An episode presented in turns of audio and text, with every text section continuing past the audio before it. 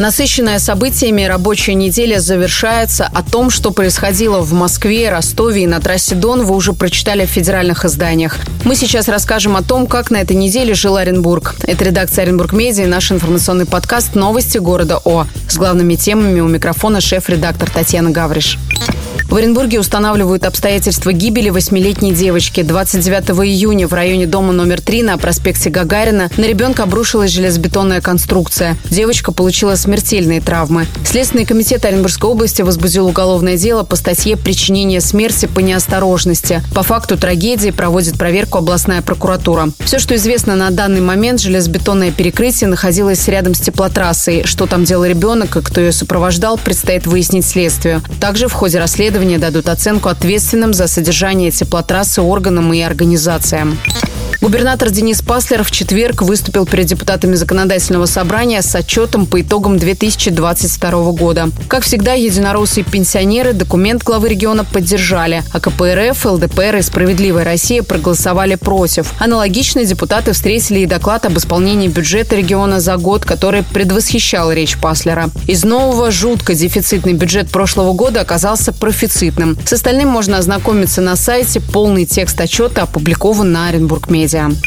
Транспортная реформа в Оренбурге завершится в феврале следующего года. Мэрия считает состоявшийся конкурс перевозчиков успешным. Без транспортных компаний остались всего 7 маршрутов, они будут разыграны позже. В ближайшее время в город приедут новые Лиазы, маршрутная сетка появится на Яндекс картах, а возраст автобусов через некоторое время не будет превышать 7 лет. Однако перевозчики по-прежнему недовольны новой схемой, судебные тяжбы продолжаются. Это значит, что полноценную систему внедрить пока не удастся, будут и дублирующие маршруты и громкие процессы. В городе тем временем презентовали новый генплан. На него можно посмотреть в здании мэрии на Цвилинга 14 еще две недели. А 6 июля состоятся публичные слушания. В генплане есть как новые проекты «Молодой Оренбург», новые парки и рекреационные территории, так и прожекты, вызывающие недовольство оренбуржцев. Например, дорога через Ростыши, которая породила массу вопросов у жителей коттеджного поселка. А как может быть иначе, когда в проекте она проходит прямо по жилому массиву?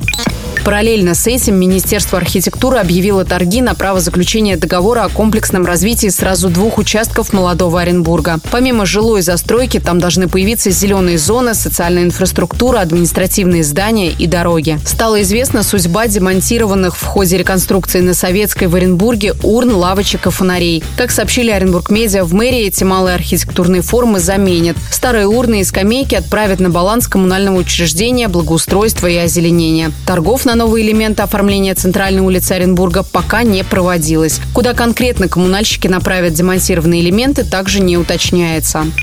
Ну а пока в городе кипят урбанистические страсти, мэр Сергей Салмин ушел в отпуск. Отдыхать городоначальник будет до 14 июля на хозяйстве первый зам главы Алексей Кузинов.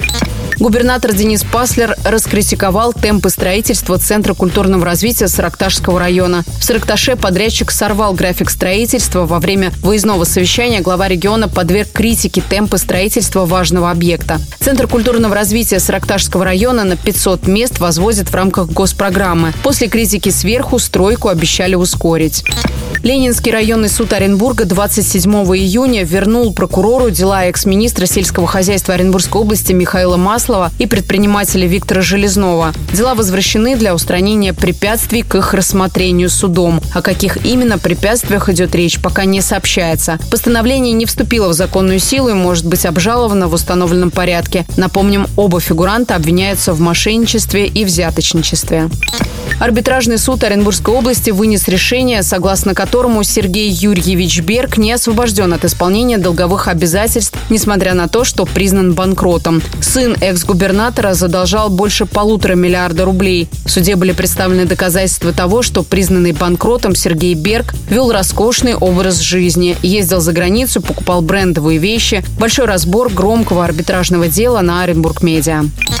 Андрей Карпец покинул пост главврача Пироговки. В Минздраве сообщили, что уход связан с личными обстоятельствами. Андрей Владимирович руководил клиникой с 2011 года. Министр здравоохранения Оренбургской области, вице-губернатор Татьяна Савинова поблагодарила главврача за вклад в развитие медицины региона. Больницу в Оренбурге временно возглавила Светлана Сергеева.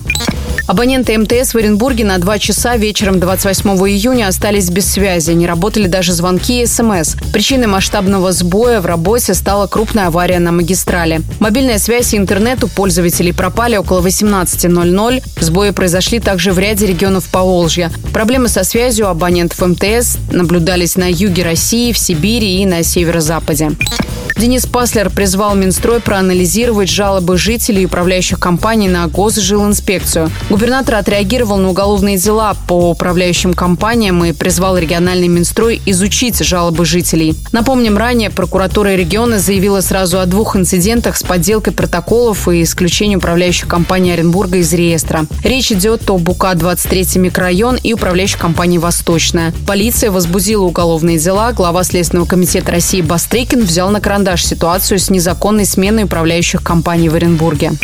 Оренбуржец в UFC, спортсмен Оренбургского клуба «Боец» Дамир Исмагулов 1 июля проведет поединок против американца Гранта Доусона. Бой состоится на турнире UFC Fight Vegas 76 в Лас-Вегасе. Ранее Исмагулов приостанавливал спортивную карьеру. На счету Дамира 24 победы в ММА при двух поражениях. Дамир Исмагулов родом из села Ударное Первомайского района. Смешанными единоборствами он занимается больше 15 лет. Это первый и единственный оренбуржец, выступающий в самом популярном в в мире промоушене.